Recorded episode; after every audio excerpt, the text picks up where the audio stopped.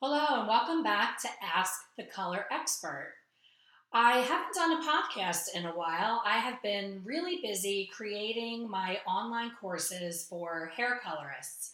I was working with a coach in trying to complete my online courses, and she pretty much discouraged me from continuing with the podcast. So I kept going with my Facebook Lives, my coffee chats, and I've grown my audience and I've gotten so much great engagement. But some feedback that I got recently was that people are listening to my coffee chats in their car on their commute. So, in fact, they're turning my Facebook Lives into sort of a podcast. So, I thought to myself, maybe my podcast was more relevant than I thought it was. Maybe people just didn't know that I had one.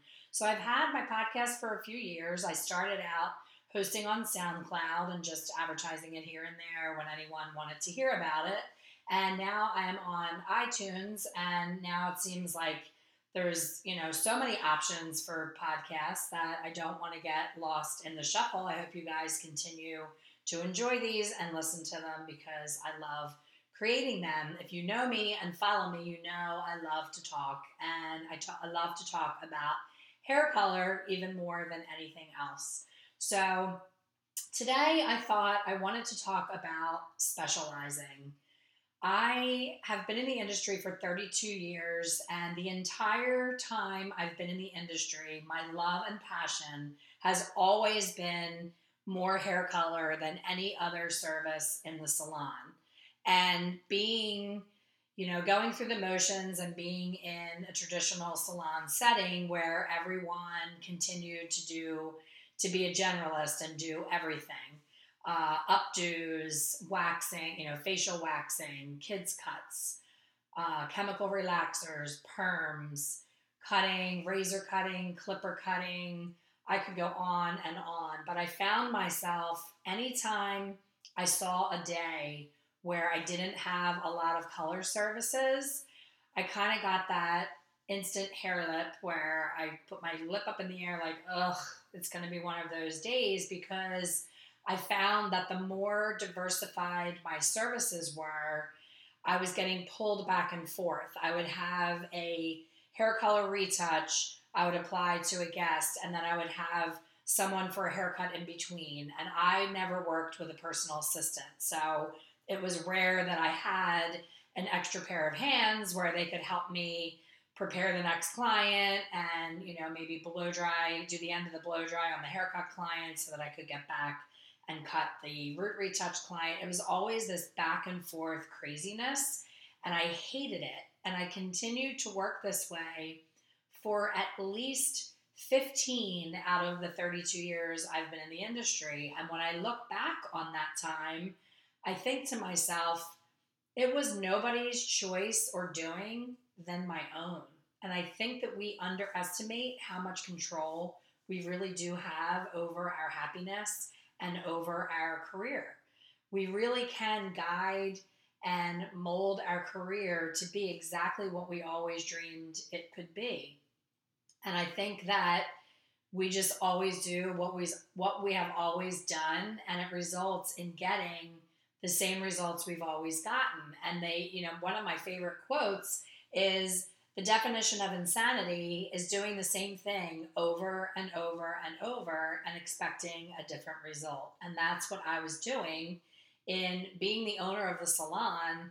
I don't know why I never thought that I could just suddenly decide that I don't want to cut hair anymore. I was terrible at blow drying, even worse at updos and special occasion work. I was awful at that. And not only was I awful at it, but I didn't enjoy doing it. So I think when you're passionate and you love something, you know, another quote that I love is do what you love and you'll never work a day in your life. I honestly feel like from the time that I made the decision to stop doing everything and just concentrate on color, I honestly feel like I haven't even worked. The last 15 years of my career have been pure joy in seeing color all day long. Can't get enough of it, never get sick of it. So, my advice for you is if you are not living your best life and you find yourself constantly stressed, trying to get clients in that you haven't seen, and you know, trying to fit it all in and, and stressed out of your mind, just sit quietly, sit outside in nature if it's nice weather where you are you know, get a cup of your favorite drink, whether it's tea, coffee, iced tea, soda, whatever it is. Grab a drink, sit outside in nature. Don't bring your phone. You know, just bring a pen and a piece of paper and sit with yourself and write down what lights you up, what excites you. You know, what do you like to do in the salon? What do you look forward to? Who is your favorite client? Why is she your favorite? What is it that you like doing? it to her hair as a service that you love doing and just write a list of all the things that you love and then just make your future doing more of those things or even better only those things make a decision and stick to it i highly recommend it i have never ever regretted the decision to specialize i can channel all of my passion and energy into one area I can get so much better education because it's one subject. I'm not trying to be the jack of all trades and the master of none. I am very ADD, so when I'm trying to multitask and do a million different things, I find I don't do anything well. I'm trying to do everything and then I don't do anything really well. So, being a specialist for me has given me the ability to reach that six figure level working part time because I'm able to amp up my skills. Um, I'm a lot quicker at it because I do it all the time. So you get faster at the things that you do repetitively. So if you're slowing down in the salon and you're not quick enough and you're frustrated, if you start to concentrate on one area, you're going to get quicker as a result of it. You're not going to spend as much money in your education because you're only putting all of your energy into one category. So I could pick and choose the classes that I wanted to go to because I didn't have to learn extensions and smoothing treatments and perms and, you know, the, the new perms that have come out and the new smoothing treatments that have come out. And all of those things are wonderful if you have a passion for them. I did not have a passion for them. So that's the moral of the story. And today's topic is you know, if you're unhappy in any way in your life, there is always an answer. There's always a way around it. And don't ever feel that you're stuck. If you're not in the salon of your dreams, if you're not with your tribe, if you're not hitting it off with your coworkers and something just feels not right, start to explore and look at other opportunities. Go visit a salon that you think may be a good fit and schedule a blowout and just go as a client and pick up on the vibe, see how the staff gets along with each other, see how friendly or not friendly the staff is when you walk in.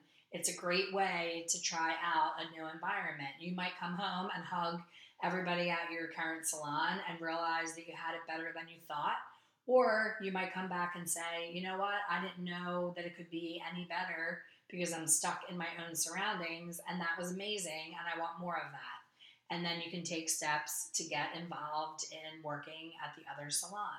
So we're never stuck. Just remember uh, one of the quotes that I also love is if you're not where you want to be, then move. You're not a tree. So remember that. You're not a tree and you're never stuck. And you're always learning, growing, and exploring other opportunities to be your best self and live your best life. Thanks for listening, and I hope you'll come back for the next Ask the Color Expert podcast. Talk soon.